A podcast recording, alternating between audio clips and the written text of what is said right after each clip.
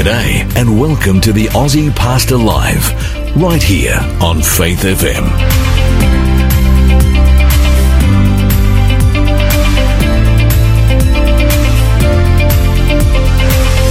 G'day, my name is Lloyd Grollum and I'm the Aussie Pastor and welcome to our program today. It is a good, good day, Hunty. It sure is. 19 degrees and it is a sparkler. The sun's out, but will the sun stay out is the big question. In fact, there's, there's a, there's, there's a fair bit of, um, there's a fair bit of conjecture around that I might even have to go back out to the farm and move the tractor and everything again because Oh no. Yeah, well, look, I don't know whether it's true or not, but man alive, the rain just keeps coming and coming. Now, it's a beautiful day outside today in Sydney, Australia. I don't know what it's like Yep. wherever you are in the world. For those hearing a replay, this is the 4th of October, Tuesday. You're a bit worried that At someone 3:30. might, someone might be listening to it and it's a Well, I know, I horrendous know there's a replay in a few days' time. It could be pouring with rain. now, we have had an interesting week, haven't we, Hunty? We've had an amazingly challenging and interesting and God blessed week. We had an outreach program going on Faith, uh, oh, not on Faith FM. We'd like to put it on. It'll probably go to Faith FM sooner or later. yeah, we should do that. We had an outreach program going on our YouTube and Facebook pages, and the problem we got is when we put it on, we need to target it into certain areas, and to do that, you pay money, advertising dollar, not a lot, but you can get to a lot, a lot of people. But Facebook, God bless that company, Hunty, they kept banning us from being able to direct and distribute this program how we want. So we had to cancel it mid-flight. I've never done that in 32 years. Very embarrassing. If you've been listening to this program or watching it on Facebook, I apologise. Mm, we do. We, We deeply apologise, don't we, Hunty? we do, but there's a solution. What is it? Well, we started a new website the other day, aussiepastor.au, and we we regrouped. We talked to the Lord. We prayed. He gave us some wisdom, and we have a link. If you are interested in it, it's aussiepastor.au. You can click on the link, and we will send you the program. Actually, it is this simple. It is. Uh, and we're doing this on Facebook. And here's the big exciting news. If you know Facebook, we actually got our advertising for this link through about 10 minutes ago. And I never thought it would. And I'm praising God to the heavens. Yeah, me too. Because I think out of five of the six programs we put up, we just couldn't get advertising dollar. They're rejecting it and giving us no reason. These are not hardline programs. It's just about Jesus. So it didn't make a whole lot of sense. Mm. But now, so what we do is you go to this uh, web page of ours, you aussiepastor.au. aussiepastor.au. Thank you, It's that simple. www.aussiepastor.au. I don't even think you have to put dub dub dub. It helps. Um, In fact, the, the website is so new, you do actually have to put www.aussiepastor.au. okay, Google doesn't even know where we are yet. aussiepastor.au. .au. Just went straight to Shroof out dub dub dub. Ah, then Google knows where we are. Praise the Lord. The dub dub dub. You don't No more. have- we're confusing everybody. You know, I tested it this morning and it needed it. Nah, just did it then. That's great. yeah, straight. Unless my computer's better than yours. Uh, you've been into it before. Maybe your computer knows where to go. I never thought of that. Yeah. Anyway, listeners, it's very easy. It's aussiepastor.au. And if you We got one of those new .au websites. They only came out last Tuesday. So if you go there, you'll see register. You just register there, and we'll send you the link on Friday night, and you can watch it. And it's a good program. Can we remind them again today? Yes. Yeah, we'll remind you later. Yeah, yeah. Sure. Uh, things that have happened today, October 3 in history. In 1789, this is a big one. George Washington proclaims Thursday, November 26, 1789, a Thanksgiving Day.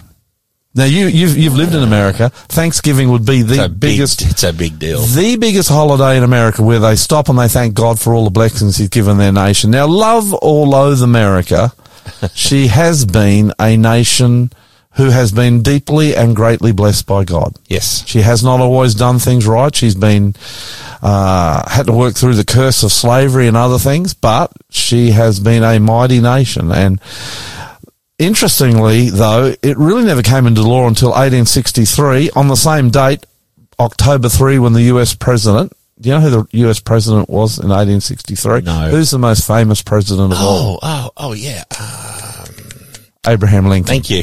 I couldn't wait any longer. Yeah, no. It's live radio. yes. So from 1863 onwards, right in the middle of the Civil War, actually.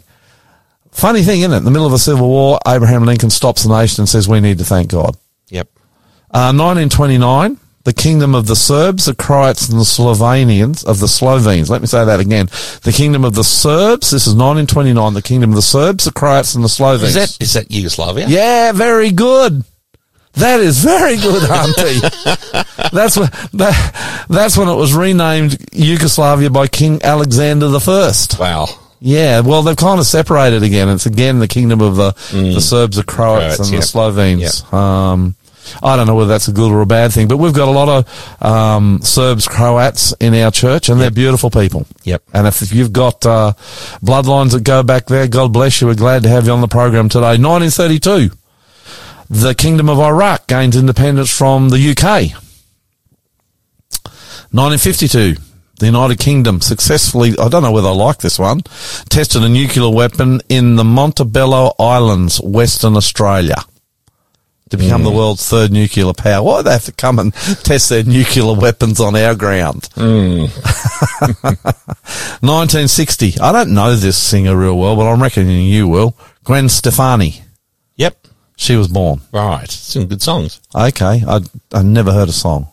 So I hope they are good, Hunty. Yes. I hope you're not leading our listeners astray. Well, they're not all good, so don't don't go rushing off and then blaming me for for okay. content not suitable for Christians. What about this one, Hunty? Yes. This is well and truly in our lifetime. October 3, 1990, the German Democratic Republic is abolished and it became what? Oh, uh, 1990. Yeah, yeah, yeah, yeah. That's when East Germany. And West Germany. So remember the Berlin fell, wall fell? You remember Ronald Reagan? He Yeah, said, yeah, yeah. Take this. Mr. wall- Gorbachev, yes. Yeah, Mr. Gorbachev, you got it right. Take this wall down. Yes. Well, Mr. Gorbachev was a good man and he took the wall down and East Germany kind of fell over. And on this date in 1990, that country which had been fractured since World War II became one again, which is a good thing. And one more I reckon you should know too, Hunty. This is a guy that's had a huge influence on you. He died Oh, on October 3, 2011. not Keith. No. And he's had a big influence on you. Who's that? Think about it, 2011, October 3. So you're talking 11, 21, 22, 11 years ago. You don't know. Steve Jobs. Oh, he, he has had a big influence, yes. It's amazing that he really has been gone so long. It just seems like yesterday. Mm. Look, am I going too far to say Apple went a bit backwards after Steve Jobs passed away, or is that not correct? I know that's what you think, but I'm a big Apple fan. Actually, I don't. I don't know. I don't know. I don't think nothing. I don't want to. I don't want to believe. Let's not get the facts in the way here. I don't want to believe. I think Apple is probably the most intuitive designer of what do you call Mm. yeah, them? yeah. Phones Software and hardware. Mm. Yeah, software and hardware Mm. in the world. But I think you pay a major premium for their product. but the benefit you do get with Apple, and it's unique because they make the hardware and they write the software. Okay, it's well, this almost virus proof. This is not a tech- tech show? no, it's not an advertisement for Apple. I'm not. I do use Apple products. I've got an iPhone 7 Plus. And you're, they- sitting, and you're sitting in front of an Apple computer. yeah, that's a fairly new one. Actually, This show's broadcasting through one, two, three, four Apple computers. Um, Yes. When was the iPhone 7 brought out? Oh, is that what you've got? A seven? Yeah. that's a long time ago. What have you got, Hunty? Got a 13 Pro Max, And what are you about to get? a 14 Pro Max, and you get my hand me down. I do get, I do get his old phones. The truth is, in the ministry, Aussie pastor, we're going to buy this 14. Why are we going to buy you an iPhone 14? The, the camera and the technology in the iPhone 14 is so good. It's actually better than a hundred thousand dollar broadcast camera less than 10 years ago. yeah. So, well, could you say less than five years ago? Because this is 8K, Hunty. Mm. The camera in this new iPhone you're getting is 8K. Broadcast cameras have been 4 and 8K for 10 years. Have they? Yeah. It, it is amazing when we use this iPhone, we can pretty much go and shoot anywhere. Well, we did. We've used the iPhone 13 and we've shot marvellous footage of that already. So Yeah, yeah, we have. And so when I get your hand me down 13 mm. and we've got the 14, we've got good two, c- two good Two good to cameras. shoot. Yep. Yeah. Well, look, wherever you are in Australia today, I, you know, since we've been over in um, Bunbury and Perth, I, I'm always remembering you guys over there in the west, and then South Australia.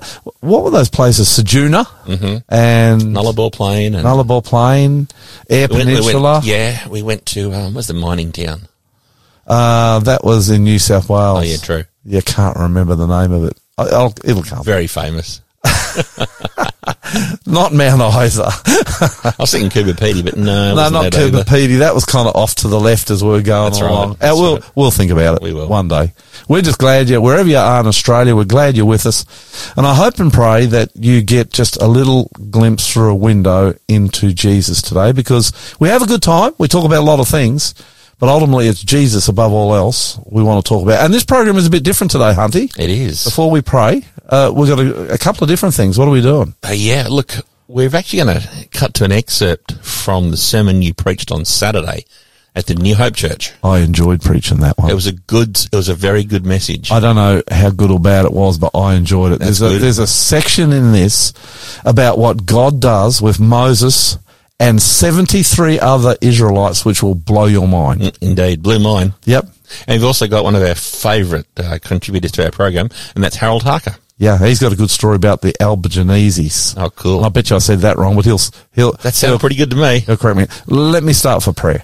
Dear Father in heaven, we come before you today and we pray for your Holy Spirit to be in this program. And above all else, even as we have a good time, Lord, that your name is lifted really so high that no one listening to this can hear and see anybody but you. This is our prayer in the name of Jesus. Amen. You're listening to the Aussie Pastor here on Faith FM. This is one of my favourite groups again, Hunty, City of Light, and they are singing Christ is Mine Forevermore. Now, remember, this is a singing group from a church just up the road from us, but they are That we went and heard live at the, town hall on what's it called? night. The prom, uh, Yeah, prom praise, praise. prom, prom praise. praise prom, prom. Is it prom praise or praise prom?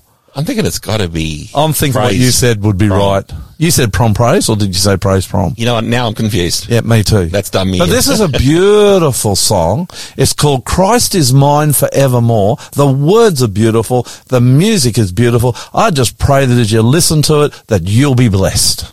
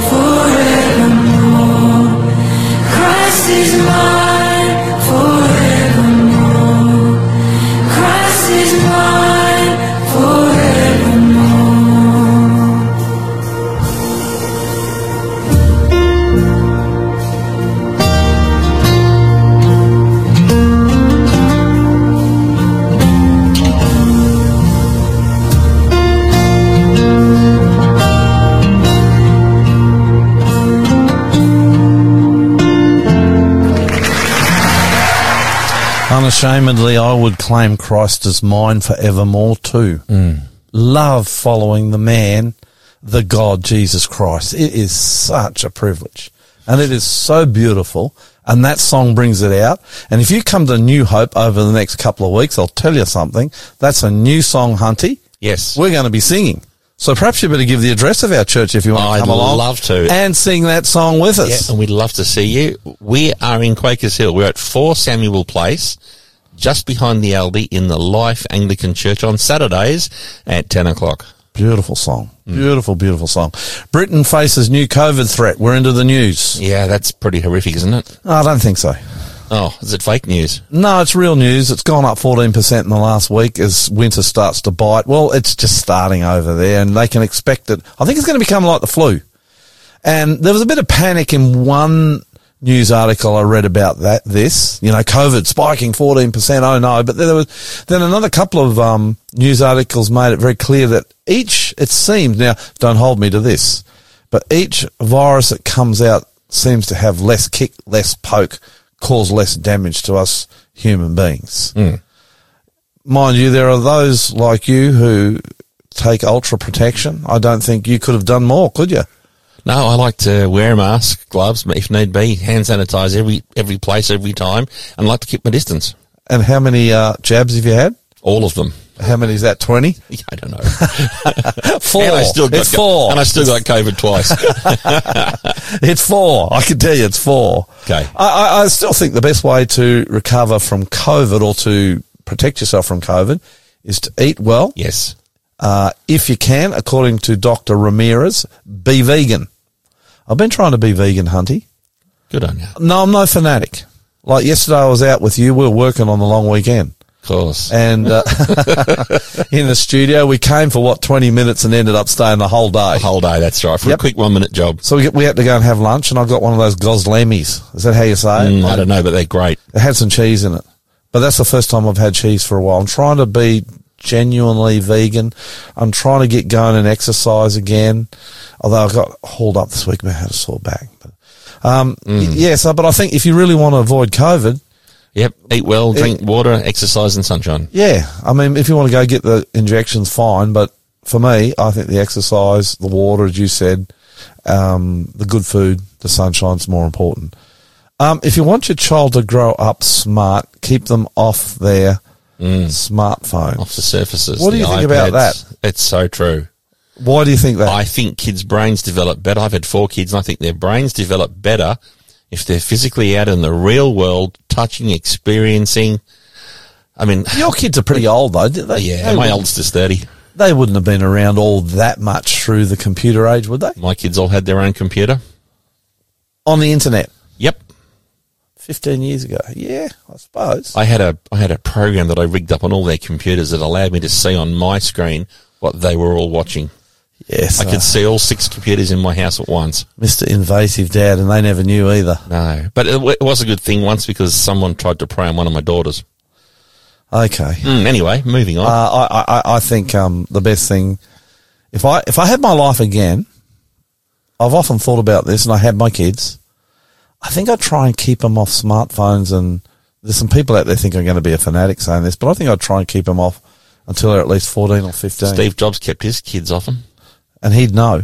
Yeah, he's at the core of it. Yeah, I, I think you remember when we were kids. I don't know about you, but on a Sunday morning we'd take off on our bikes, and Mum wouldn't That's see it. us until dark. Till dark. And the thing that'd bring us home would be be be food. Hungry. Yeah, That's so it. we'd be out exploring. We lived in a place called Redcliffe up there in um, Queensland.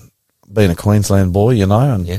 we'd we'd be out exploring all day, come home splattered in mud, starving, hungry, but we would be having the greatest of times. I don't think our kids these days get the joy of life like that. Mm. Uh, and in fact, there's even some studies that show that when we let them on these smartphones and devices, that it can plunge them into pretty severe depression.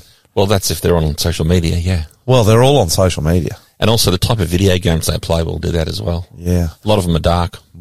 I'd like to get someone on to talk to us about video games again sometime. Yeah, that'd be good. Who's into it? Yep. Just don't know too many. And this last news article, cannabis should be a class A drug. Now, in, this is an English uh, news item, but it's basically what the police are saying over there is cannabis is causing so much trouble in the culture that they like to see it bumped up to be on the same level to have cannabis, to smoke or however you take it, to have it on the same level as heroin and some of these other hard drugs. And when asked why, they say, well, because we just find that cannabis causes so much trouble in society and they want to stomp on it. But there are two sides to cannabis, aren't there? Absolutely. There's a there's the bad side where kids and other people are just using it uh, as a drug, and there is pretty big medical evidence out there. Look, some people will argue this, but there's pretty good evidence that it does damage your brain. Yep. Um, but the, there's a increasing use for cannabis as a drug to help people through pain and other Yes, they've, they've managed to take the THCs, which is the, the, the mind altering, tripping, they've managed to take that out of cannabis oil and still maintain the pain killing and the other effects. For example, um, people who've got severe rheumatoid arthritis can benefit from cannabis oil. It doesn't It's not, it's not necessarily going to work for Not- everyone. No, though, it? it, they, don't- they don't get to enjoy the trips or the or the space cadet stuff you get from drugs, but they get to enjoy the pain relief. Yeah. Also, I think Asperger's or um, some kinds of forms of ADHD are treated really well And with cannabis oil. and cancer. I, I know a kid who, before he got onto this uh, medication, was out of control, bouncing off the walls, and since one or two drops a day, now is calm, can learn, can go to school, and so I think there is definitely some positives to be looked at for for the non-brain bending CBD I don't know whether it's all non-brain bending to tell you the truth. I've got a mate out where I live who Yeah. takes it. Is he a bit off with the fairies? Yeah, he reckons. Has it had the THCs removed? Well, it's legal. So he's got it from a pharmacy. Yeah, Okay. definitely from his doctor. I think he smokes it though, or vapes it. Can you vape it? Yeah, if you vape it, it goes straight into your lungs. Apparently, that's the most efficient way to get it into your bloodstream. Uh, I'm, we're certainly not recommending that. In fact, I would No, of course not. Of strongly, course not. I would strongly discourage anyone, uh, even taking cannabis medically to vape. I mean, the, it, um, it leaves your lungs in a mess. Yeah, that, that the cannabis oil comes in droplet form and you put it under your tongue. That's how it's recommended by the medication. Yeah, yeah. People who make it. Yeah.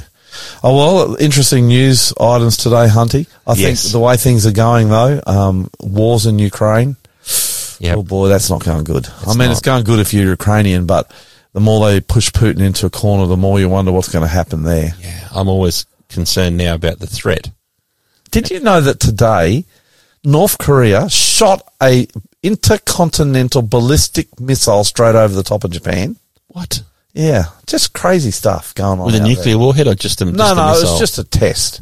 But the Japanese never did that, and they were evacuating towns, and there were sirens going off. Mm, yeah. I mean, That's not on. there's crazy stuff going out there, on out there, and I think it, it all tells us. If you go and read Matthew 24 and Luke 21, if you look up, Yep.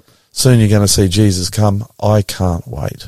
You're listening to the Aussie Pastor here on Faith FM. Turn your back from Gold City. I played this the other week on this radio show. I love this song. I don't know whether you're into this sort of music, Hunty. It doesn't matter. You don't choose the music. I've been banned. Well, you you got one go. I've said this before on this radio show. You got one go, and the higher powers came down. Came down on me. They said, Yeah. no. Yeah, he- no more choice for you. this is Gold City. Uh, they're they're good. They're good value. These guys, and this is a good song. It's talking about if you're going down the wrong road, turn around, go back. You don't have to stay where you are. Turn your back. Gold City. I hope you enjoy it.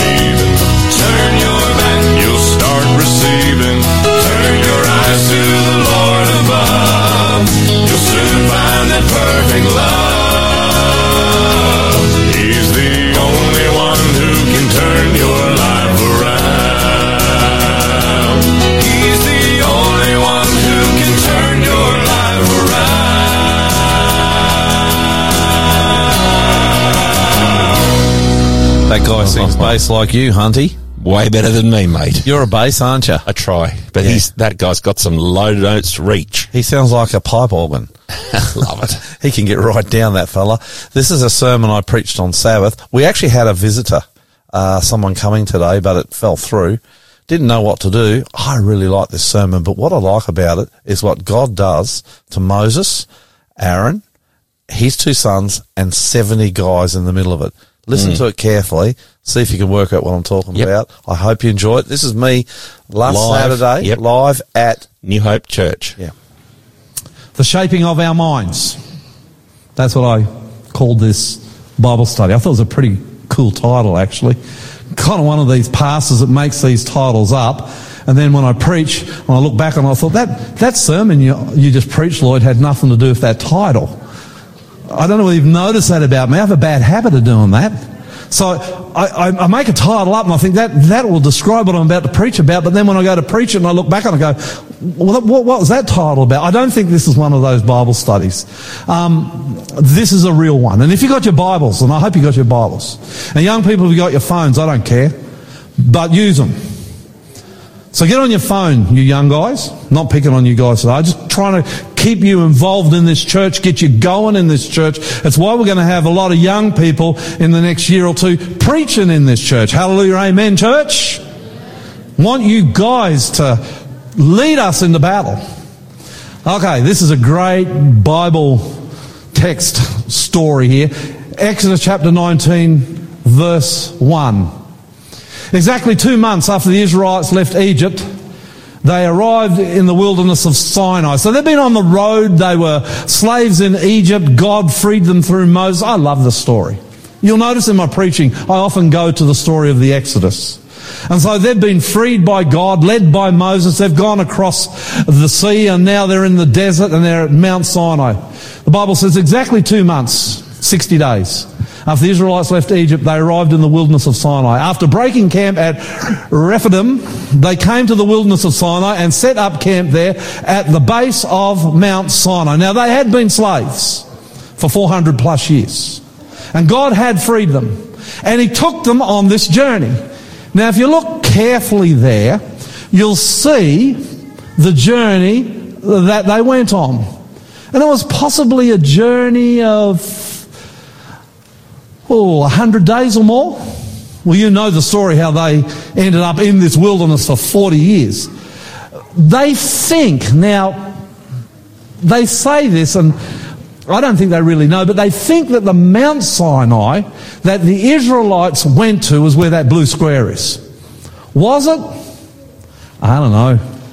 I don't think it really matters. But somewhere there in, in that desert, there was a Mount Sinai that Moses and the children of Israel, maybe upwards of one million of them ended up. And so they're at the base of this mountain. And this mountain, Mount Sinai, has a tremendous story around it. And I think we're going to go somewhere today that you might not expect. Then Moses climbed the mountain to appear before God. I could imagine how wonderful it must have been to be Moses. I'm the pastor of this church, the leader, I guess, of this church.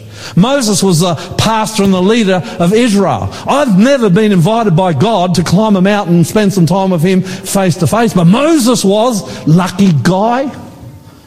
Wish I'd been him. He could talk to God face to face. I mean, no wonder he was such a powerful, powerful leader. Perhaps one of the most powerful leaders in the history of the church was Moses. So he climbs this mountain to spend time with God. Now I'm going to be moving pretty quickly across this story today. So if you really wanted to read it in its entirety, you'd need to go back to Exodus chapter 19, start there, and keep reading all the way through until you get to Exodus chapter 32. Then the Lord said to Moses, I will come to you in a thick cloud, Moses, so the people themselves can hear me when I speak with you. So what God's saying is here, I'm going to come in a thick cloud. I'm going to speak to you, but the children of Israel, all one million of them, are going to hear me speaking to you. Now, could you imagine if that happened here in this church with you and with me? If God was to come to me and say, climb that mountain, I don't know, we got a mountain around here anyway? Which one? The Blue Mountains. Well, God might say that's just far enough for you to climb too, Lloyd, in your condition. Um, climb the Blue Mountains and bring New Hope with you. And I'm going to bring a cloud down over you and I'm going to talk to you. But you know what? New Hope, they can listen. Do you reckon if that happened, our membership would grow pretty quick? Huh? I reckon it would. You wouldn't happen to be listening to me, you could actually listen to God. What a privilege God was giving these people who he was calling out of slavery. And then he said this, and I'm going to read it right through fast because I think it's interesting. The Lord told Moses, so here's God talking to Moses up on the mountain. Go down and prepare the people for my arrival. I'm coming for them, he said, in a good way. I'm coming. I'm coming. I'm coming to talk to them. Consecrate them today and tomorrow and have them wash their clothing. So get ready for me. I'm coming. Be sure they are ready on the third day, for on that day the Lord will come down on Mount Sinai as all the people watch. Mark off a boundary all around the mountain. Warn the people, be careful, do not go on the mountain or even touch its boundaries. Anyone who touches the mountain will certainly be put to death. No hand may touch the person or an animal that crosses the boundary. Instead, stone them or shoot them with arrows. They must be put to death. However, when the ram's horn sound, a long blast, then the people may go up on the mountain. So God comes down on the mountain. You know why he says don't touch it? Because he's holy. And the people are full of sin and darkness and evil. And when we come into the presence of a holy God, without someone in between, an intercessor, we need an intercessor. To this day, we need Jesus to stand before us so that we can go into the presence of God. And that's why you need an intercessor, because you're in the presence with God without an intercessor, boom, you're not going to exist. You're not going to survive. You won't make it, because God is holy and we are not. And so God's coming to meet the people of Israel. Look at this. This is awesome. This is God at his best. Coming, God getting down off his throne, coming down to the mountain to talk to his people. And that same God will talk to you today if you choose to listen. On the morning of the third day, thunder roared. Imagine it, and lightning flashed. Wow. And a dense cloud came down on the mountain. There was a long, loud blast from ram's horn, and all the people trembled. And I got a sense that that ram's horn was not blown by an Israelite, but by an angel of the high God of heaven. Noise, thunder, lightning, God has come. How I wish Aussies could know this God today. How I wish. Moses, mighty, humble man of God. What a leader, what a pastor. Moses did what he was supposed to do. He led the people from the camp to meet with God. And by the way, your pastors, whether you come to this church or another one, your pastors have a responsibility and accountability to lead you to God. That's what pastors do. And if they're not doing that, the pastor needs to stop and have a good hard look at his life and his ministry. Moses is a tremendous example of what a modern day pastor should be. Moses led them out from the camp to meet with God, and they stood at the foot of the mountain. And all of Mount Sinai was covered with smoke because the Lord had descended on it in the form of fire. Because he comes in the form of fire, because if he'd come in his real presence, they wouldn't have been able to see him and live. The smoke billowed into the sky like smoke from a brick kiln, and the whole mountain shook violently. How could people say it is boring to be with God? This experience transcends anything available to anyone today when it comes to uh, the, the entertainment of the world. You can watch that rugby league grand final tomorrow night between Parramatta and Penrith. May Parramatta be successful. It's nothing on this. This is not entertainment. This is God. And He's come to talk to His people. And the blast of the ram's horn grew louder and louder. Moses spoke and God thundered in reply. And all one million Hebrews are standing around. They've actually gone up from the base of the mountain. They're in the presence of the God and their eyes are open and they're just going, wow, no one in history has ever, as a people, as a nation, experienced what they did that day. I mean, this is wow. The Lord came down on the top of Mount Sinai and called Moses to the top of the mountain, and so mountain, so Moses climbed the mountain. So what happens here is he speaks to Moses, the people here, and then God says, "Okay, now you come up, Moses," and he climbs to the top of the mountain. Now this is something that people miss. Moses actually, in this story from Exodus 19 to Exodus 32, climbed up that mountain Eight times. Bet you didn't know that.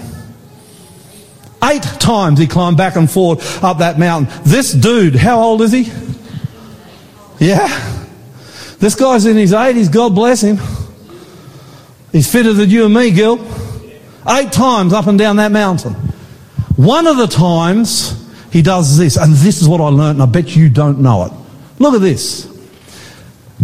One of the times he goes to the mountain with Aaron, Nadab, and Abihu, and the 70 elders. They all go up on the mountain with Moses. Look at this. Verse 10. Oh, let's start verse 9. Then Moses, Aaron, Nadab, Abihu, and the 70 elders of Israel climbed up to the mountain. This is, I can't believe it. There they saw the God of Israel. I can't believe it, but I do. There they saw the God of Israel. Under, the, under his feet there seemed to be a surface of brilliant blue lapis lazuli. That's the colour I put on the right, just so you know. As clear as the sky itself. And though these nobles of Israel gazed upon God, can you imagine it? So I'm going to take the elders up onto the mountain to see God. How would you like that? Where is he? David Fernandez. He's somewhere here. How would you like that? If we go up as a pastoral team and elders to see God. But more than that. And though these nobles, verse 11, of Israel gazed upon God, he did not destroy them. In fact, they ate. Come on. Come on. Fellowship lunch with God. They ate a covenant meal, eating and drinking in the presence. Who do you think prepared the meal? Pretty sure Moses didn't take a picnic basket up there. God invites these guys up onto the mountain he brings his throne down. How do we know? Because in other places in the Bible, we see this blue lapis lazuli throne room of God. Sets the table up, sits down with them, and they eat a covenant meal together. Don't you think that's awesome? How many of you knew that was in the Bible? I didn't. And I've read Exodus a million times. I don't know how I missed it. Wow. Now watch this. Moses meets with God eight times from Exodus 19:32. Once he took Israel with him to the base of the mountain. The other time he took Aaron, his sons, and 70 elders to have a meal with God. We just looked at that. Then in Exodus 32, this. Come on. You've got to be joking. Let me read what happened less than 40 days after all these events with the children of Israel. I'm going to read it, I'm going to read it straight and quickly. And I want you to be sobered by what happens to Israel a very short time after they saw God. There were no atheists, there were no agnostics in the kingdom of Israel. The entire nation had heard and seen God in one form or another. Less than 40 days. When the people saw how long it was taking, remember Moses goes up the mountain. This is the seventh time he goes up. When the people saw how long it was taking Moses to come back down the mountain, they gathered around Aaron. Come on, they said, make us some gods and who can lead us. We don't know what happened to this fellow Moses who brought us here from the land of Egypt. So Aaron said, take the gold rings from the ears of your wives and sons and daughters and bring them to me. You see what's going on here. And all the people took the gold rings from their ears and brought them to Aaron. This is just not a story. This is one of the, the deepest, most brutal, hurtful betrayals of God in all of scripture. He's just been with these people. He's had their leaders up for dinner. He's speaking face to face with Moses, their senior pastor, right now, and they're doing this. Because he was away a few days, they're doing this. Then Aaron took the gold, melted it down. Shame on Aaron. Talking about Moses being the senior pastor of Israel. In reality, Aaron was, not Moses. Moses was the leader. This is their pastor doing this. Don't think you can get through the end of time and rely on your pastor to get you through because there are plenty of pastors out there right now who are betraying the cause just as Aaron was here. Don't rely on your pastor. That's why you've got to be into the Bible and have a relationship with Jesus rooted in prayer yourself. You need to know what you believe, why you believe it, and what you're going to do about it outside your pastor. If your pastor falls over and has a heart attack, the church, you goes on because the leader, Jesus, is still with us. Then Aaron took the gold, melted it down, and molded it into the shape of a calf. God forbid. Going back to the pagan gods of Israel, of Egypt. When the people saw it, they exclaimed, Oh, Israel. God must have wept.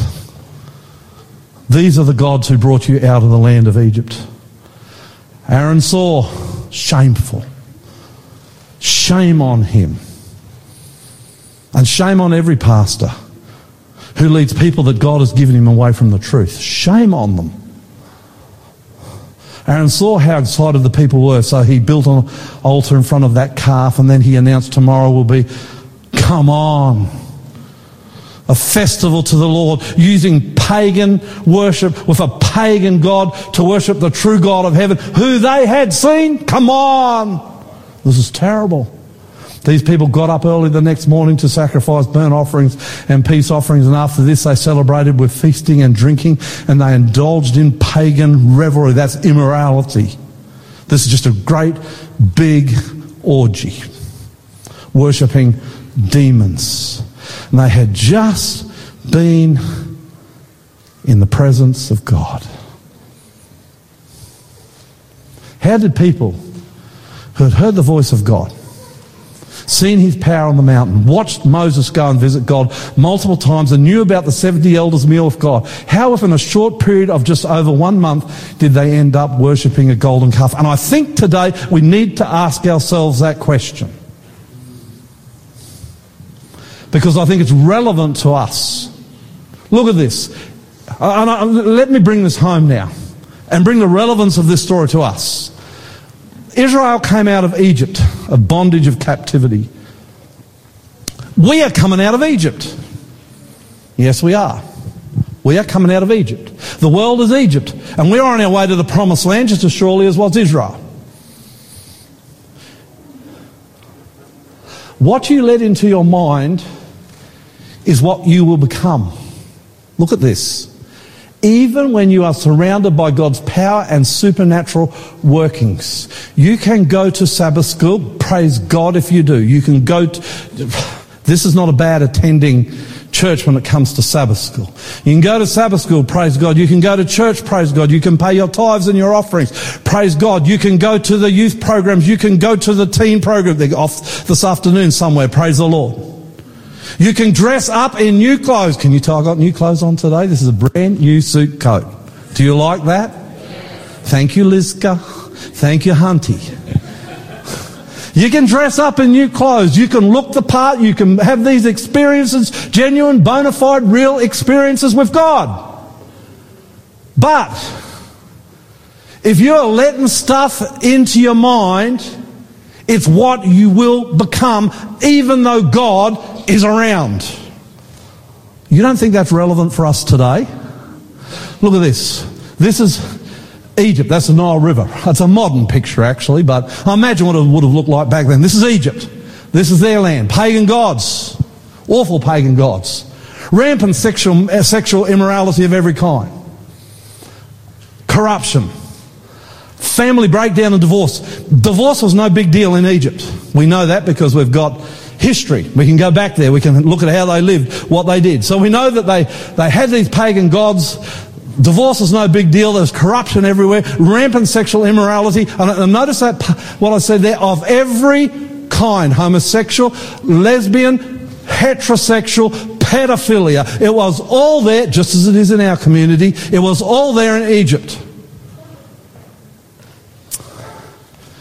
Violence and cruelty, very violent culture, very breathtakingly cruel, and godless. And so that's what Israel came out of. That's what they'd been living in for 400 years. And they had an experience with God. A powerful, the most powerful experience any nation has had up until then. And I believe, except for the cross, ever since, no nation has experienced what Israel did underneath that mountain. Except, as I said, when Jesus came to Israel for three, four years of his ministry. That, that transcends even this. Because you had God walking around on earth in Jesus. Powerful, powerful. So that's what, that was their culture. And when Moses was gone and they'd come down off the mountain, they defaulted back to that. And I think possibly we might be doing the same thing.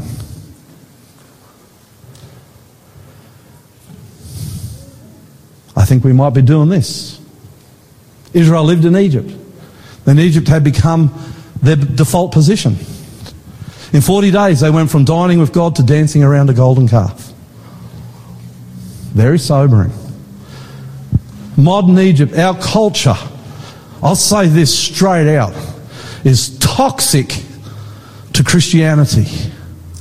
And it's becoming more toxic every day to Christianity. There's a reason why last night we couldn't get the message out of Jesus, a simple, easy to understand, not a very challenging message. There's a reason we couldn't get it out on Facebook because our culture is toxic to the light that Jesus brings into the world. The darkness cannot stand the light. And we are living in a toxic culture. I mean, you look at the movies on Netflix and Hulu and everything that's coming out of Hollywood that we go and watch on the big screen with the surround sound. You look at the music that's being smashed into our minds and into our hearts. You look at the corruption in politics. You look at the social media uh, influences that our young people especially are looking to for a way through life. We have a toxic, toxic culture. Much of our culture is saturated in filth, in evil, in wickedness and lawlessness. We very much today are living in Sodom and Gomorrah. This guy, Marcius, Marcus Aurelius, was a Roman emperor, philosopher too, and he said this, and I think when I was preparing this message, I was thinking of what he said. Your mind will take the shape of what you frequently hold in thought. For the human spirit is coloured by such impressions. That's wisdom, isn't it? Don't you think? So if in your mind you are feeding on the movies and the music and the corruption and the politics and the, the social media of this world, if you're allowing that to be who you are, then that will become, because it's what you're dwelling on, your default position. In some sense, the world is shaping, or dare I say, misshaping our minds, and we don't even know it. We don't even know it, most of us. And by the way, I'm talking to myself here as much as any of you. I'm in this world, I'm living in it, I'm impacted by all of this. That's why so many people find church boring. Well, they open the Bible and they're trying to read it and they can't last more than two minutes. We've got to do, Hunty and me, we've got to do, and we're doing social media stuff, really short stuff, because people have got no concentration span for the things of God.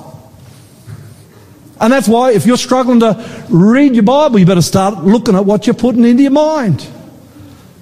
That's why we struggle to pray more than 30 seconds, some of us.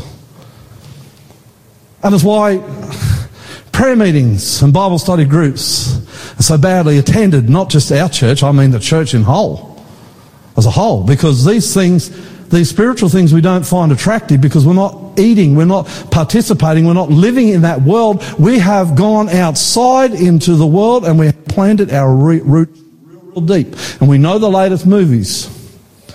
We know the latest music.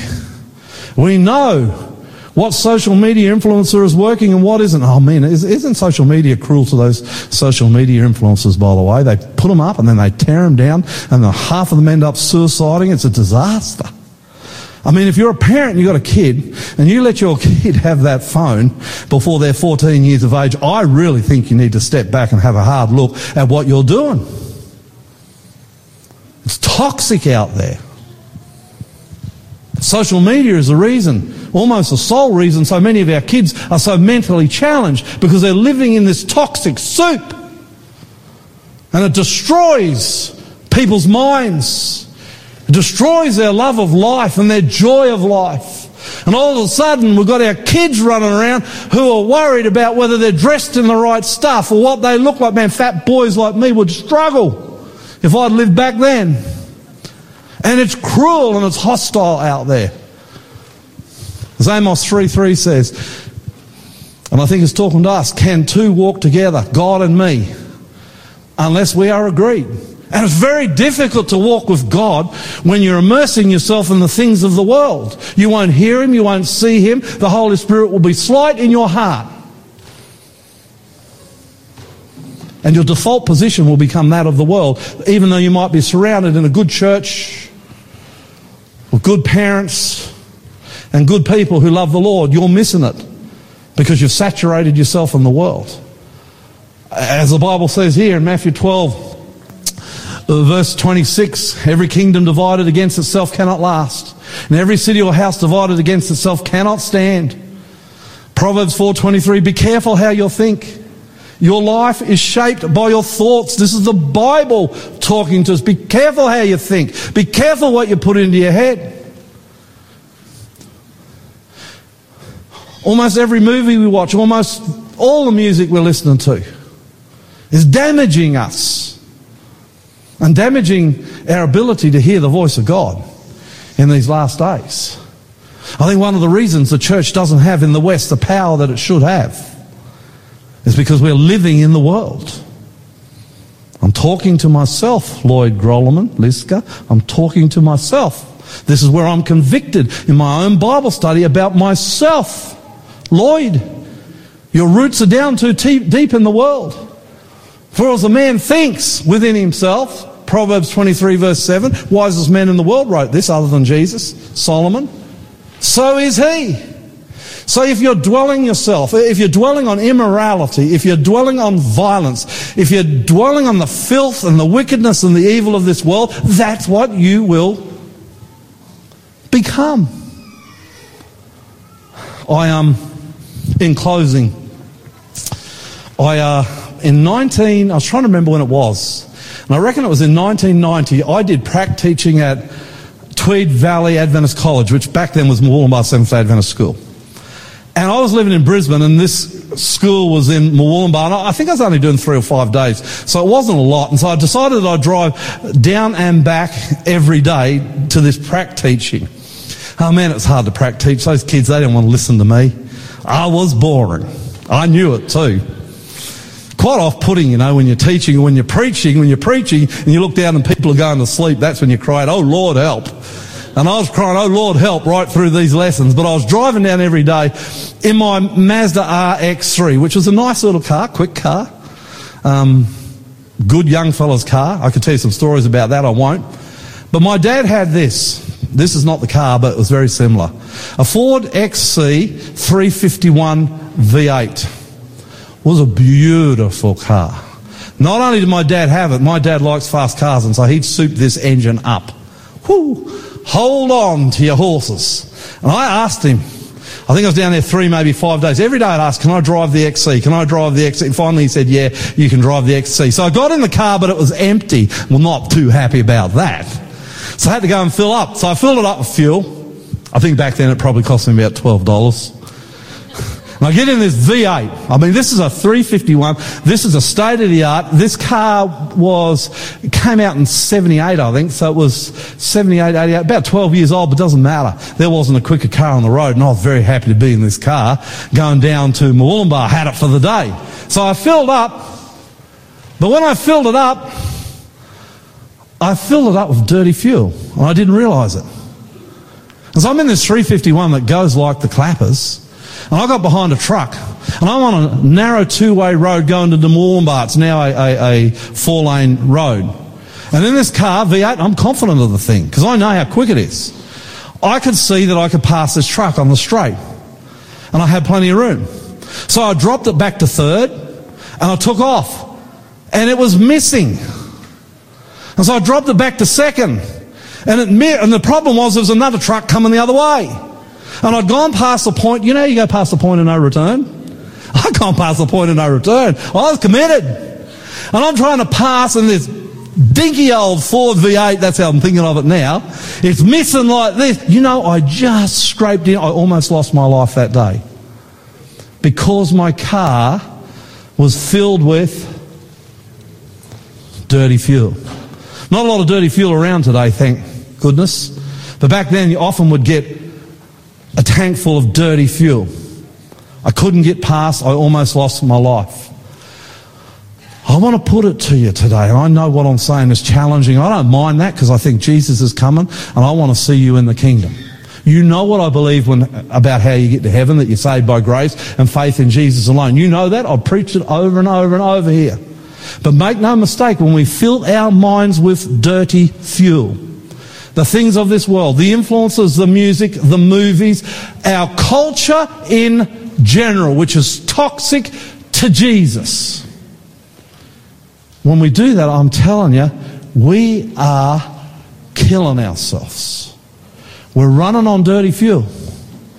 And we're struggling with Jesus and we're struggling with church and we're struggling with our Christian experience. We're living in Egypt when we should already be in Canaan. So I want to leave you with this. Ephesians 4:23 because I think this is a, this is a secret. Start here. If you're running on dirty fuel today, don't be offended about what I'm saying. Don't go home and say that rotten pastor of ours, I'm never going back to New Hope. Hear this how it's been given. I love you. And I want to see you in the kingdom. And I take offense at what Satan is doing to me and to you in this world and how he's blinding us to the joys and the, and the wonder of walking with Jesus. Let the Spirit renew your thoughts and attitudes. You know what it means to be born again and you know how to be born again. You get down on your knees in the morning and in the evening and start asking for the baptism of the Holy Spirit. This is a good place to start when you're immersed in the filth and the rot of our world. Get on your knees, repent, Lord, I've been in the world, I'm sorry. I try to get out of it. It's got a deep hold on me. But I'm praying this morning for the baptism, dear Father, in the name of Jesus. I'm praying for the baptism of the Holy Spirit. My heart is open. It's not right. I've repented, but it's not right, Lord. Send the Holy Spirit and then give me the wisdom, Lord, as I hear the Holy Spirit to obey Him. Start there. Let the Spirit renew your thoughts and attitudes. And then this one. Don't copy the behavior and customs of this world. But let God, through the Holy Spirit, this is what I'm talking about, transform you into a new person by changing the way you think. And He will do it. If you ask the Holy Spirit into your heart, He will change you. He will transform you. If you listen to His voice, He will come. It's a guarantee. I don't have to stand here and say, oh, if he comes, he, you ask him, he will come. It's a cast iron guarantee. And when he comes, listen to his voice. Follow what he's saying, be obedient, and he will, you just, if you just were to listen to his voice and obey what he says, even when you don't want to, oh, it's hard when you don't want to. That's alright. I'm, I'm, I'm doing it all the time. Lord, I will obey you even though I don't want to. Every sinew, every nerve in my body wants to go the other way, but I hear the Holy Spirit and I will obey it. Does it feel good? No. Does it hurt? Yes. Do I feel like I'm in the middle of the war? Absolutely. Do I get tired and exhausted? Totally. But I'm obeying the Holy Spirit as He convicts me, as He talks to me. By the way, He talks to me in the Bible. And the Holy Spirit will do this. He'll talk to you in your head. Almost instantly. You know what it's like to be, have the convicting voice of the Holy Spirit talking to you. Don't copy the behavior of the customs of the world, but let God transform you into a new person by changing the way you think. Can we have our musicians up? Then you will learn to know God's will for you, which is good and pleasing and perfect. How beautiful is that? Huh? Amen? Every kingdom divided against itself cannot last. And every city or house divided against itself cannot stand. Invite the Holy Spirit. Open your Bible. Start to spend time with the Lord every morning and every night in your Bible. Invite the Holy Spirit. Make prayer a part of your life and start as the Holy Spirit convicts you, giving up those things of the world which are hurting you so much that are causing you to default to the world and miss out on what Jesus is offering you and what he wants to do in you. Replace the time you spend in the world with more time with Jesus. Amen? Spend more time with Jesus. It's beautiful.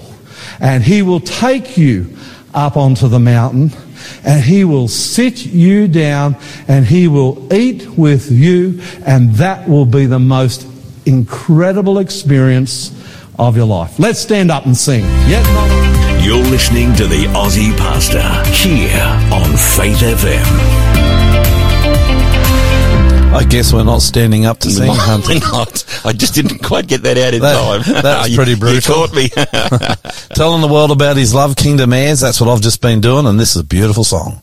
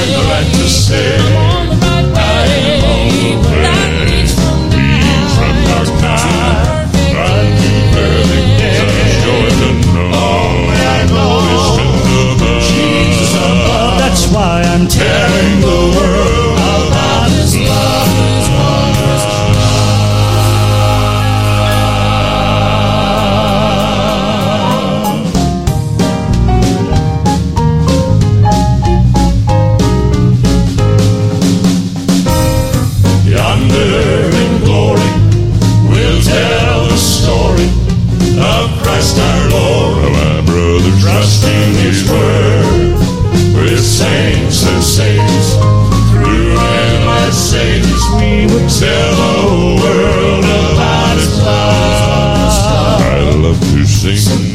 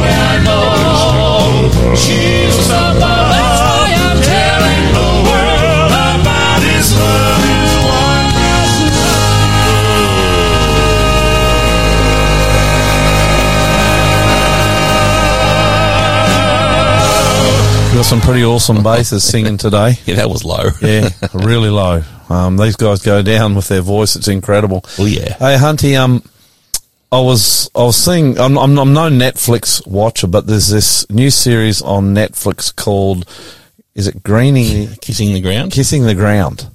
You know, they reckon that we've only got 60 harvests for food, harvests, left on the planet. Yeah, before annihilation and starvation. Yeah, some scientists are saying that only 30. Yeah. And then you got Ukraine going off with Russia and the threat of nuclear war. Yep. And you go to the Horn of Africa, you're looking at Mass, mass starvation. starvation and famine and rumors of wars. I mean, we'd already talked about how North Korea, the madness of it, shooting a ballistic missile over the top of Japan. This is crazy mm, stuff. Mm, in Florida, it's like uh, Yeah, Ian. Hurricane Ian. Man, that was something. Mm. Everywhere you look, there's troubles in the world, and this series that starts on Friday night deals with that. Yep. How you can have assurance and hope, and how you can hear the voice of God, believe it or not. Hmm. Talk to God like you and me are talking here to get you through what's ahead ahead of us. Because, you know, the, the Bible says, Jesus and Daniel say, we're headed into a time of trouble at the end of the world, which I think we're headed to, like the world has never seen. And you need to hear the voice of God. And if you want to go and watch this series that we've just shot, it's called Surviving, Surviving the Chaos. chaos. What do you do, Hunty? Well, it's really easy. Remember this, listeners. AussiePastor.au. If you can get that into your browser, your computer, your tablet, or your phone, right there on the front page is the link. You just register there, and we will send you the program. Surviving chaos. And when you register, um, we'll give you the link. What Friday about Yes, half past seven? The release is Friday. earlier. The release is supposed to be eight o'clock Friday night, but we might send it a whisker earlier if we can. yeah, and you can sit and watch it, and you can send me questions and all sorts of things. That's right. So I, I, I'm really inviting you. Join us this Friday night. This is the this is the program Facebook wouldn't let me. Yeah, wouldn't, wouldn't don't want you to see. No, they would not under any circumstances. It seemed let me um, boost it. No. Um, they put a wall up, and once they put a wall up, it's pretty hard to go through. Hey, I want to show you something really quick, Hunty. Cool. John 1, 1 to 3. I want you to read that just straight for me. Just John Oh. chapter 1, 1 to 3. I just want to show you something real fast in the Bible. All right. Okay? Yep. All right. In the beginning, the Word already existed. The Word was God, and the Word was God. No, Sorry, no. the Word was with God. oh dear. Okay, I'm reading that again. In the beginning, the Word already existed. The Word was with God, and the Word was God. He existed in the beginning with God. God created everything through Him, and nothing was created except through Him. I reckon if you were off the street just listening to you there, Hunty, never read the Bible, you wouldn't have a clue what No, that was that's, saying. that's a bit complex. I'll show you how. Well, we need to explain the words first. The word No, means no, the no, Bible. no, no, no, no, no, no, it doesn't. Doesn't. No, it does not. would you like to repeat that? I'd I would, to- I would like to repeat that. What but, you- oh, he's going But in. not here, not now. Read verse 14 and let's see what the Bible says because the Bible unpacks for us very clearly so we can understand it. So read verse 14. okay, so the word became human. Who's the word? Hmm. Well, I always thought the word was the Bible, but now I'm thinking it's Jesus. The word became what? Human.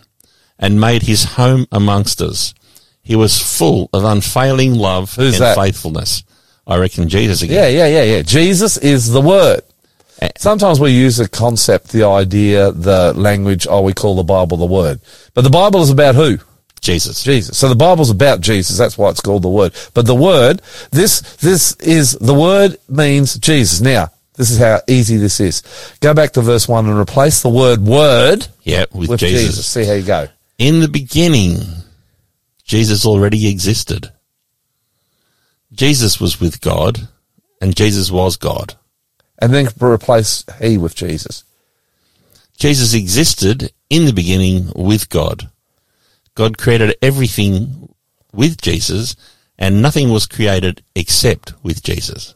Well, through Jesus. Through Jesus, yeah. Not with, through. Through. Actually, that's pretty mm. important. Yes. that word. In the beginning was Jesus. The word was, or Jesus was who? God. And Jesus was with who? God. Jesus is God. Yep. There's a Bible study. So simple. So you go to a little segment like So that. simple. And it, well, you think it's hard to read. You Break my, break my brain. not really. You're doing all right. I get it now. Yeah. You look at that and you don't make any sense of it, verse 1 to 3. But once you find out the word is Jesus and you go back and look at verse 1 to 3, oh, the word is Jesus, it's easy. Mm, true. In the beginning, Jesus already existed. Jesus was with God. Jesus was God. Jesus existed in the beginning with God. God created everything through Jesus. And nothing was created except through Jesus. How's that, Hunty? Mm. And Very so, good. So I just thought I'd unpack that for you for a little bit and just share that. Bible's like an onion. You'll understand it, but the deeper you get, the more you read it, the deeper you get into it, the more wonderful it is. True. This song, I love it. Brand new from Primitive Quartet. Empty me, Lord. Listen to the words. They are so, so powerful about what happens when the Holy Spirit comes into you and you give your heart to Jesus.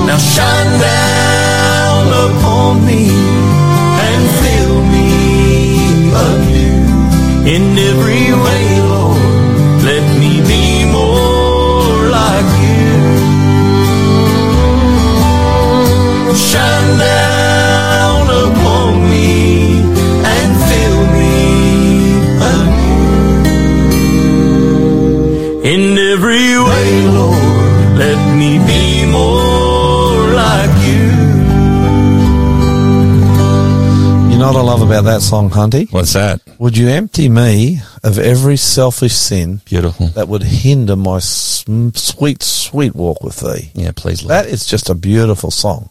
I've never heard it until I found it the other. I go looking for songs on the internet Good. for this radio program. Mm, I like that. Empty Me Lord from the Primitive Quartet. If you Google them, if you YouTube them, you'll hear it. It is just a beautiful song. Harold, are you there? Yes, I'm here, Lloyd. Did you have you ever heard that song before? No, never. Not bad, is it? Sounds great. Yeah, beautiful words. Good to have you on the program again today. Are you going okay? Yes, going well, and it's good to be back with you. We're we're always pretty tight for time on this program. I've been telling them to give us three hours, Hunty. Uh, we can relax more. We're going to talk about the Albanese's. Have I have I said that word right? Albag- Albigenses. Ah, how do you say it? Albigenses. Albigenses. Would it be fair to say they are early, early, early Protestants? Uh, yes, well, put it this way. Uh, I wouldn't say they took all the Protestant beliefs, but they were certainly opposed to the Catholic Church, and they existed for about a thousand to twelve fifty. So two hundred and fifty years. They were mainly in the southern part of France. Okay, so they are French. Yeah, Tell us a little bit about what the Albigeneses. Did I say that right? Albigenses. Let's have, try that again.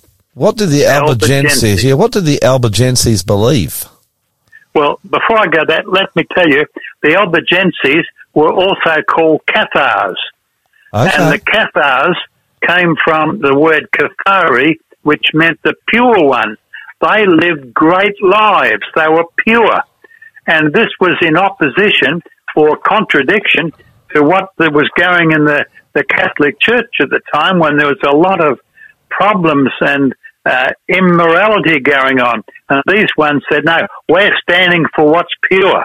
And the Albigenses, um, they opposed the Catholic Church, but they also uh, came in uh, what they believed the main thing was dualism, the existence of good and evil.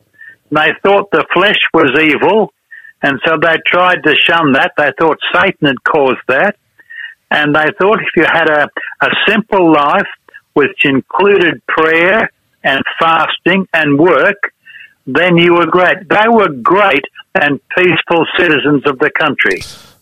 Were they Bible students or they didn't have the Bible? Well, they didn't have a lot of the Bibles there, but they had leaders who would, must have had some scripture. But they really were against the spiritual insolvency of the Catholic hierarchy. They regarded the Catholic Church as the Church of Satan, and they were good preachers. And they took part in debates, so the Bible was part of it, but they emphasized the prayer, the fasting, live peaceful, and don't become one of the Catholic Church. That was seen as a part of Satan. But a few other things. They believed in reincarnation, which isn't scriptural. Yep. They saw marriage wasn't on, that was part of the flesh. So they enjoined celibacy, particularly for their leaders. Well, how did they And- survive that? well, and they were vegetarians. They didn't want to eat any food that came from a procreative act, whether it's, you know, and Yeah. so on. so, so how did they survive if they didn't believe in marriage? Well, they must have kept getting converts who saw their pure lives and good citizenship. I'm thinking the vegetarian thing that might not have gone too well with you, Hunty. you might Yeah. have, I can think of a number of reasons why you'd struggle with the Albigenses. I like vegetarian food, um, Oh, well, especially with a bit of chicken. So it's not that they're perfect, but that they're, living pretty good lives, and the Bible is having some influence on them. What happens in 1179 at the Third Lateran Council? well, Now- let me now- go now, back. per- perhaps you should tell them what the Lateran Council is too.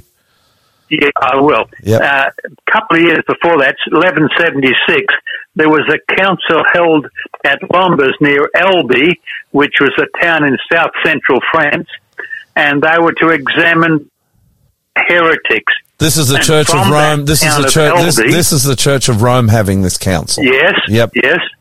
And they have this council, and from this council near Elbe, that's why they were called Elbigenses. Ah. And and then in three years later, the Third Lateran Council, they were that's the High Council of the Catholic Church.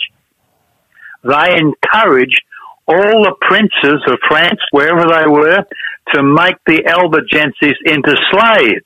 Oh. And so they said, you know, let's get rid of them. This this one way it may it may work. Why? Why? Why did they? If they're such good citizens, why would you want to knock them off? Why persecute them? Why? because they were calling the Catholic Church the Church of Satan, Oh. and they were pointing out to how the bishops lived in luxury, and Yeah. Jesus lived poorly, and so they lived poorly, and they said, "We're following Jesus; Okay. they're not." Okay. Um, Yeah. Why did the Pope organise a crusade against the Albigeneses? Was it just this that, that they didn't like them calling the church corrupt and in darkness? Was it basically just that, or was there more to it? Even though uh, the papal legates were preaching against them, it wasn't to any avail. The people all around them thought these are good people. Okay. and so the the uh, Catholic Church had to do something more, and so uh, they had just had a crusade to the Holy Land, Yep. and as the Crusaders came back, they said, "Okay, go for the Albigenses, and if you go for them, you'll get the same reward that you would have got when going to the Holy Land." And let me tell you, that was forgiveness of all sin that you've ever done. You were cleared of everything. Your account was clear with God if you went to fight the Albigenses. Is that past, present, and future clearing? Probably. yeah, yeah, okay. Um, was it successful? Uh, yes and no. It took them quite a while, and in fact, it took them up to about the middle of the 13th century, 1240 something, to get rid of them all because, as well as the crusade, then they held on to them, sold the Inquisition. Ooh. and that sort of got rid of the most of the last ones. They escaped to some of them went to Italy or other places, but the Inquisition just followed them wherever they went. Usually, We we know about the Wild Waldenses who started a little bit before the time of the Alba, Albigenses. Um, yep. did these two groups ever have anything to do with each other? Uh, they would have been part of the opposition to the Catholic Church of the Middle Ages. No one ever escaped from France to northern Italy to the Waldense valleys. We well, they would have gone across to Italy. They they would have met as they went over the Alps. They would have had ex- exchanged their stories, and yeah, they're all in opposition at the moment. But uh, you know how they tried to get when these Crusaders came back, Yep. they they went to a couple of towns in southern France, right in the southern part. One was Béziers and the other Carcassonne. Now, let me tell you this story. Béziers, they were besieged in 1209. Mm-hmm. And when they, there was treachery that led all these crusaders in, and they slaughtered 20,000 Yeah. people there. That's not good. Now, how, let me tell you Were they, were they all Albigenses? No, no, they were the people of Béziers itself too, and they brought all these good people in. They were good living people. Yep, yep. And outside, the legate said, "This is." They said, "How we know which ones are Albigenses?" They said, "Kill them all. Wow. God will recognise His own." In other words, He says God will recognise the Catholics. He won't recognise the others. And they took And 20,000 when- out. Men, women, and That's children. it. That's it. Even even in the church, the blood flowed out from the church, Wow. and not a house was left standing. They really went after them. Did the Albigenses survive this persecution? Uh, not really. You don't see much of them after about the 1240s. So they really were wiped out. They were just about, if they weren't wiped out in those uh, by the Crusaders, Yep. they were wiped out. The last were mopped up by the Inquisition. Did do you think when you look at the Albigenses and their history, do you think they paved the way for the Protestant Reformation, or is that going a bit too far? I think they were one of the precursors of it, yes. They were there showing that the church wasn't living up to biblical standards. Okay. And they said, this is how you should live, not like they lived. And that sort of paved the way, which kept coming, because you find all those uh, reformers, the early reformers, were showing that they shouldn't live like the leaders of the Catholic Church were living. yeah. Okay. So would it be fair to say most of the Albigenses died unnatural deaths? Yes. That So would they, be right. They really were probably, when you look back at the Dark Ages, you can call it the Middle Ages, but I, I think it's more the Dark Ages um, Yes. because of the way people treated each other. Um, sure. It'd be fair looking back to say that these were one. This was one of the most persecuted groups of all. That would be right. I mean, they hounded everyone, and the Inquisition didn't let too many escape right across Europe. Yeah, But this group, because they were seen as the the biggest uh, heretical group by the Middle Age Church, Yep. they really went after them. okay. Is there anything we can learn from these people looking back in history? Well, I think we you don't have to go and categorize others as the Church of Satan, No. but I think if you live a good, pure life, which includes work, and uh, you followed those practices and you live well, I think that brings its own happiness and joy as well. Yeah, yeah, it does. Do, do, is there any evidence that they knew much about Christ, about the cross, about those sort of doctrines, or we just don't? I- re- Yes, they would have known about Jesus and what he's done. so they were disciples. Probably not as much as we know. No, but they were disciples of Christ. Sure. Well, they never had access to the Bible like we do. Not as much as we do. There weren't too many Bibles there, but they were preachers, so they must have been preaching from Scripture. Yeah, yeah, And uh, yeah, but they were they were people who lived to the best of their knowledge at Yeah. that time. Well, that's. A, I reckon that's a sad story. That one. It's a very sad story, and I believe these people were really martyrs for the sake of Jesus Christ. Yeah, they were. Well, look, thank you again for joining us today, Harold Harker. That's a. that- It's a sad story, but an eye-opening one, and I look forward to talking to you again shortly. We will do that. Thanks, mate. Thank you. God All the best. See ya. Bye. Bye. You're listening to the Aussie Pastor here on Faith FM. This next song, Hunty, um, you Love it. me up I by. Westlife. You know, this song was written specifically talking about the influence and the power of Jesus to bring good to people's lives. Did you know that, Hunty? Didn't. I actually checked it to make sure. It's such a beautiful song. It's sung probably by more groups than just about any other contemporary modern song in history. Wow. Did you know that? I did not. Yeah, it's a beautiful song. And these guys, Westlife, they really sing it beautifully. And I, mm-hmm. I hope you enjoy it. You raise me up.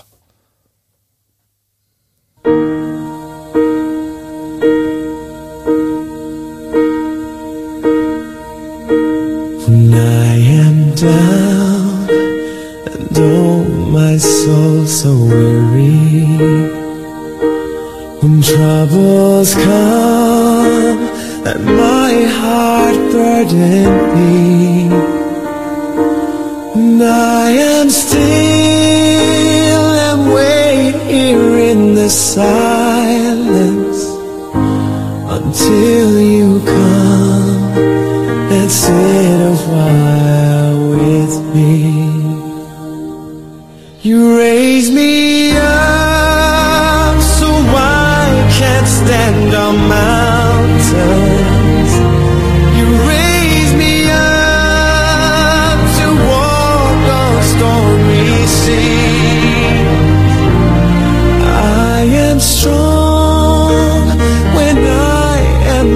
am on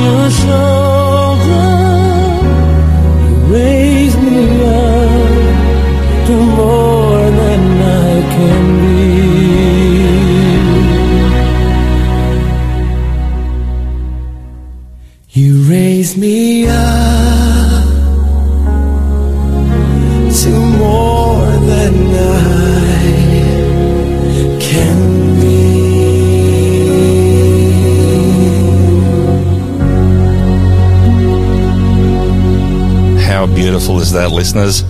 I love it. Well, you know what? It's time for our, one of my favourite segments, Ask the Aussie Pastor. But before we get into that, I got a little shout out here to Rachel.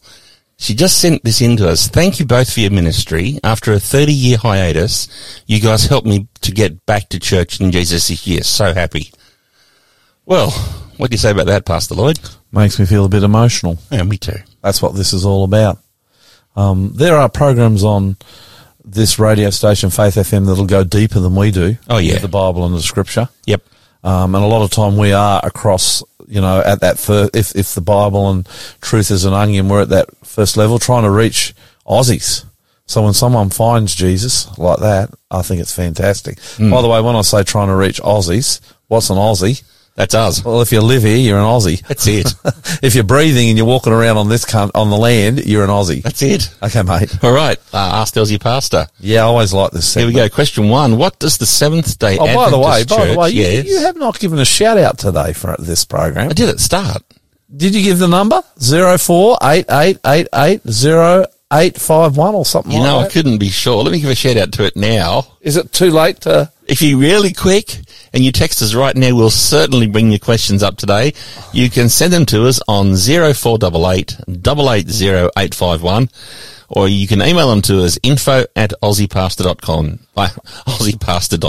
That number again, 0488 880 851. And if you're quick, you'll still get in today. Okay, good. Let's go. All right. So first question. All I have to do is find it. Ah, Good. Where does the Seventh Day Adventist Church that you belong to come from? Oh, okay. Um, it began in North America. It was instituted as a church in 1863. So it's 159 years old. And it really comes in North America from three or four different congregations, Protestant congregations, the Baptist, the Presbyterian, the Methodist, and the Congregationalist. Probably the big difference between Seventh day Adventists and those groups of people who we have very close ties to, and what I mean by that, theological ties. Yep. I'm- don't think there's, I don't think denominational ties No. are very tight at all. No. But I, I think um, the difference is the big difference would be the seventh day Sabbath. Yes. which in some senses, I guess it's it's kind of distanced us from some of our other brother sister churches. Um, and Adventism is different. There is no doubt. Um, when you choose to become an Adventist, you're making a decision that does impact deeply your whole life. Um, and it's a good church, Hunty. Mm. I've always enjoyed being a Seventh Day Adventist. I don't think we're perfect. We Mm, don't get everything. true. We don't even get everything right doctrinally. Um, I like the keys though. The Sabbath. Sabbath, the Salvation, coming, what grace. happens to you after you die. Yeah, you know. All these things are really good doctrines, but that's where we come from. So if you were to go and worship in an Adventist church, you'd see it, it would not be that much different than what you'd get in an in a Baptist church. True. Only the sermons might be a bit different because we, we talk about the Sabbath and we have different views on state of the dead and some But of those. we're all saved by grace, which is the gift that Jesus gives. Yeah. Mm. It's a funny thing, Grace. You get grace and you're saved. Yes. But Jesus does say in John 14, 15, if you love me, keep my commandments. So once you have grace, when he leads you into the truth, you are responsible to follow it. I have no doubt about that. Sure. And I don't think you can. That, that's where the Holy Spirit will convict people. Mm-hmm. Um, yeah. I was, I was going to say, I'm pretty sure you can't accept Jesus' great gift of salvation with his grace and then run out and willfully break a commandment, say, thou shalt not kill. No, but he'll lead you to things like the Sabbath Of course, of course. Um, yeah.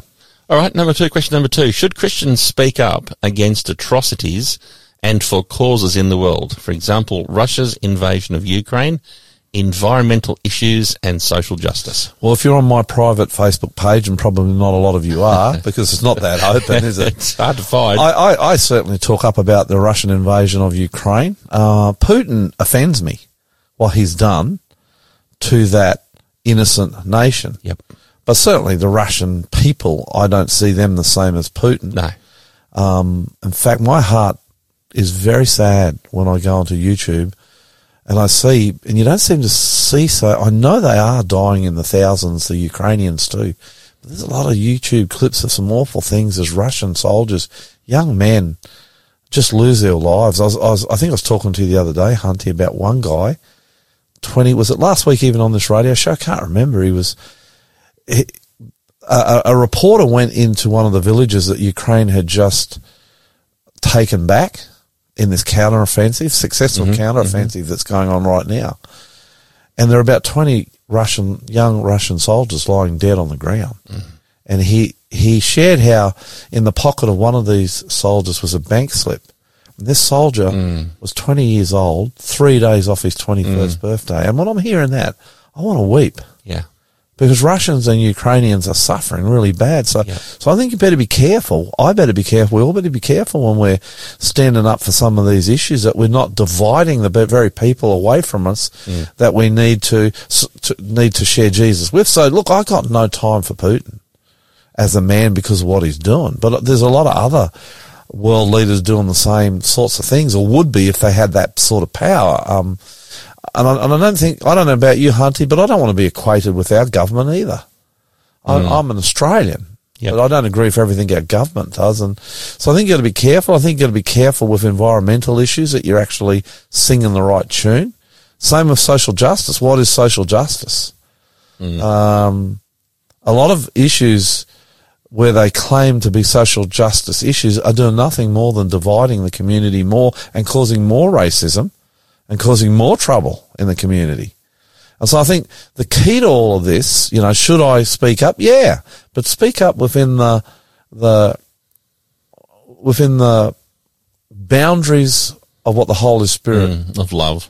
yeah, the Holy Spirit will convict you when to speak it and when not. And if I have an issue in my life, I get red hot at injustice, you know, Yeah. and I'll speak up before I'm listening to the Holy Spirit and I can cause damage and that's unfortunate. So yeah, of course Christians should speak up, but primarily your role as a Christian is not to, um, attack Putin or to advance environmental issues or even to get into social justice. It's to call people to Jesus and a new life and a new world and a new kingdom that he is setting up. So if you're going to speak up on these things, I encourage you, but do it under the direct and powerful influence of the Holy Spirit. Does that make sense? Hunty? It does. Yeah. All right. This next question. If God is so powerful, as you keep saying, then why does darkness seem to keep winning? Well, it can seem to keep winning, but it never does. Cool. We've seen that ourselves this week. Yeah, actually, we have. Our outreach was closed down. Yep. We couldn't get it out to the people. We're in despair. It looked like we had lost. But step by gentle step, Jesus has come in and has provided with the help of a friend of ours, Jesse, and Hunty, who's also on board and pretty sharp, uh, and prayer has been able to chart a way through so that this Yep. Friday night we launch again. It's true that we were halfway through the program and some people will have to see it all again. That's okay. Um, I was going to say God found us a way, actually. He led us through, well, through through a solution. and, through you and Jesse. oh, and Jesse. Yeah, through you and Jesse. He's a smart man. you and Jesse, you're in it too, Hunty. Um, and you're a part of the solution and the answers, and we couldn't have come to them without you. But the fact is that sometimes it seems like Satan is winning, Mm. but in the end, God always does. And sometimes you've got to just hang on when you're in the darkness and you're, you feel like you're losing. You just got to hang on and wait on Jesus. I've been in places, Hunty, where it's been so dark and I'm losing so bad and I've got no way out. They'll just hang on and say, well, Jesus, I still believe, but man, I feel awful. Mm. And this is not going well for me and I'm hurting, but I'm hanging on by my fingernails. Does that make sense? It does. And I just hang on until the Lord comes through and he always does. He does. And you'll see him take the victory. I know that's true. Yeah. All right, we've got 90 seconds left. Here we go on this segment. Does the Bible prophesy about nuclear war? Uh, I haven't seen it do that. Okay. Well, So that's a pretty brutal and short answer. Yeah, right. Last I, question. I, I seriously have not seen the Bible predict anywhere nuclear war. I'm not saying it doesn't, and if Mm. it does, perhaps you can contact me on zero four double eight double eight zero eight five one. Did I get that right? you did. Okay. All right, last, Last question. Why does the entire Christian world go to church on Sunday? Well, not the entire. Well, exactly. I was going to say, no, it doesn't. at least 30 million Adventists don't. That's right. And there's a whole host of other Sabbath keeping churches. and there's. Seventh day Baptists too. Yeah, if you actually Google online, you'll see a whole lot of Sabbath keeping churches. So, um, nah, That they don't all go on Sunday, and I think basically somewhere maybe I'll talk about that next week. Yep. Can you remind me? I can. I'll talk to you about how the Sabbath was lost from the early Christian church. Kind of a sad story, but the interesting thing, it never was lost completely, Hunty. And right across the world, there've been Sabbath keeping Christians. So why do the entire Christian world go to church on Sunday or celebrate or keep that day holy? Because they don't read the Bible carefully enough. How's that? Mm, I think we'll move that to a Bible study next week, eh? Yeah. All right. Well, not so much a Bible study, more a history study, A that history one. study. Cool. Yeah. So that's the end of Ask the Aussie Pastor. You're listening to the Aussie Pastor here on Faith FM. We on time, Hunty? Spot on. So this song by my beautiful girl, Liska. When did she sing this? Oh, 10 years ago at least. Ah, you know what? Hunty, Yes. Hunty can be a naughty boy sometimes. I told him to get a song from the mission. Oh, I thought it just said another one of Liska's no, songs. from the mission. I played this. The a week or handbrake's so- got us held up now. I played this a week or so ago on this show. Did we? Yes, we did. But I hope you enjoy it, and it is beautiful. It is and I've beautiful. listened to it many times, Auntie. Yeah. And I love it every time I listen. It's more than 10 years ago. I reckon it's almost 15 years Wow. ago. Liska would have been, ah, I better not say. Early 30s. yeah, I'm not going to say anymore. I just hope you enjoy this beautiful song, which talks about how Jesus is waiting for you to give your heart to Him. And when you do, the Holy Spirit will come and you will experience peace.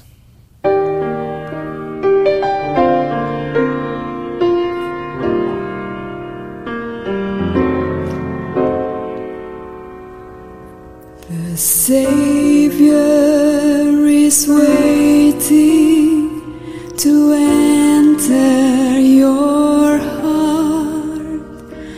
Why don't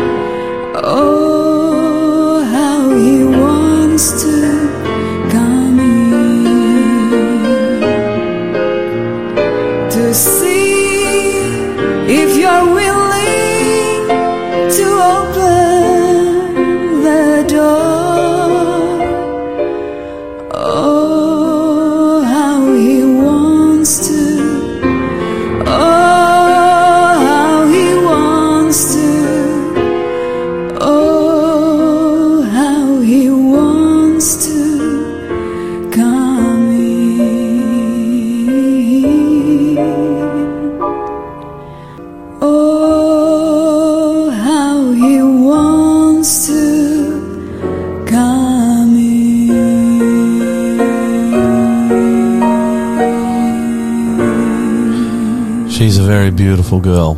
Mm, so talented. Her heart is beautiful. And, True. Um, it's a privilege to love you, Lizzie, if you're listening. You know, I want to say this before we give one last plug to this program, which starts on Friday night, which we're encouraging you to register for. And it doesn't matter whether you're in Perth or whether you're in Melbourne or whether you're in Darwin or whether you're overseas. I still encourage you to register it. Hunty probably hasn't had a day off for a month. A proper day, I mean, the whole day, Hunty. That's true.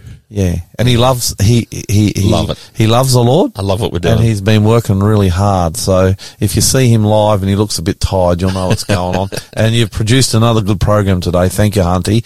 But if you would like to join us on Friday night, you need to register. There's no Correct. other way.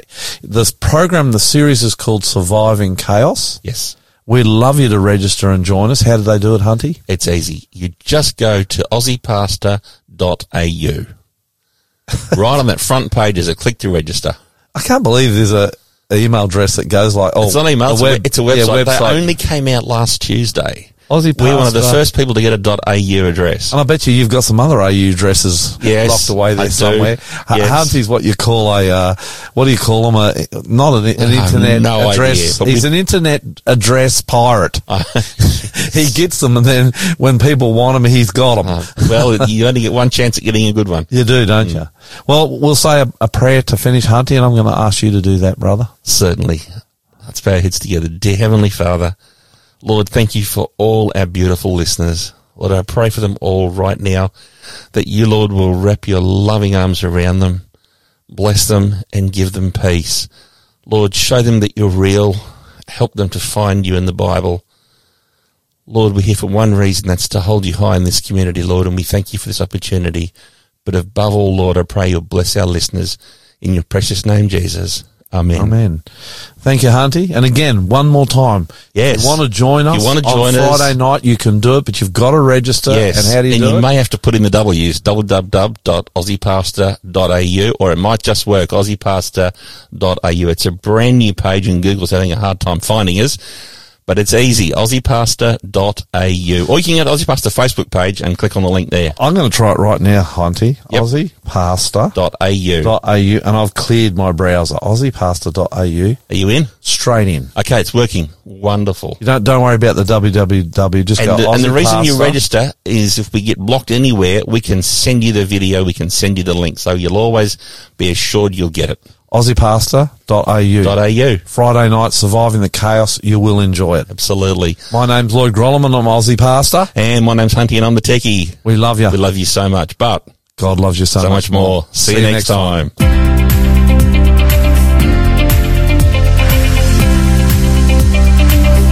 Thanks for joining the Aussie Pastor. If you enjoyed today's program and would like to find out more about Jesus, our ministry, or ways to support us, go to findjesus.tv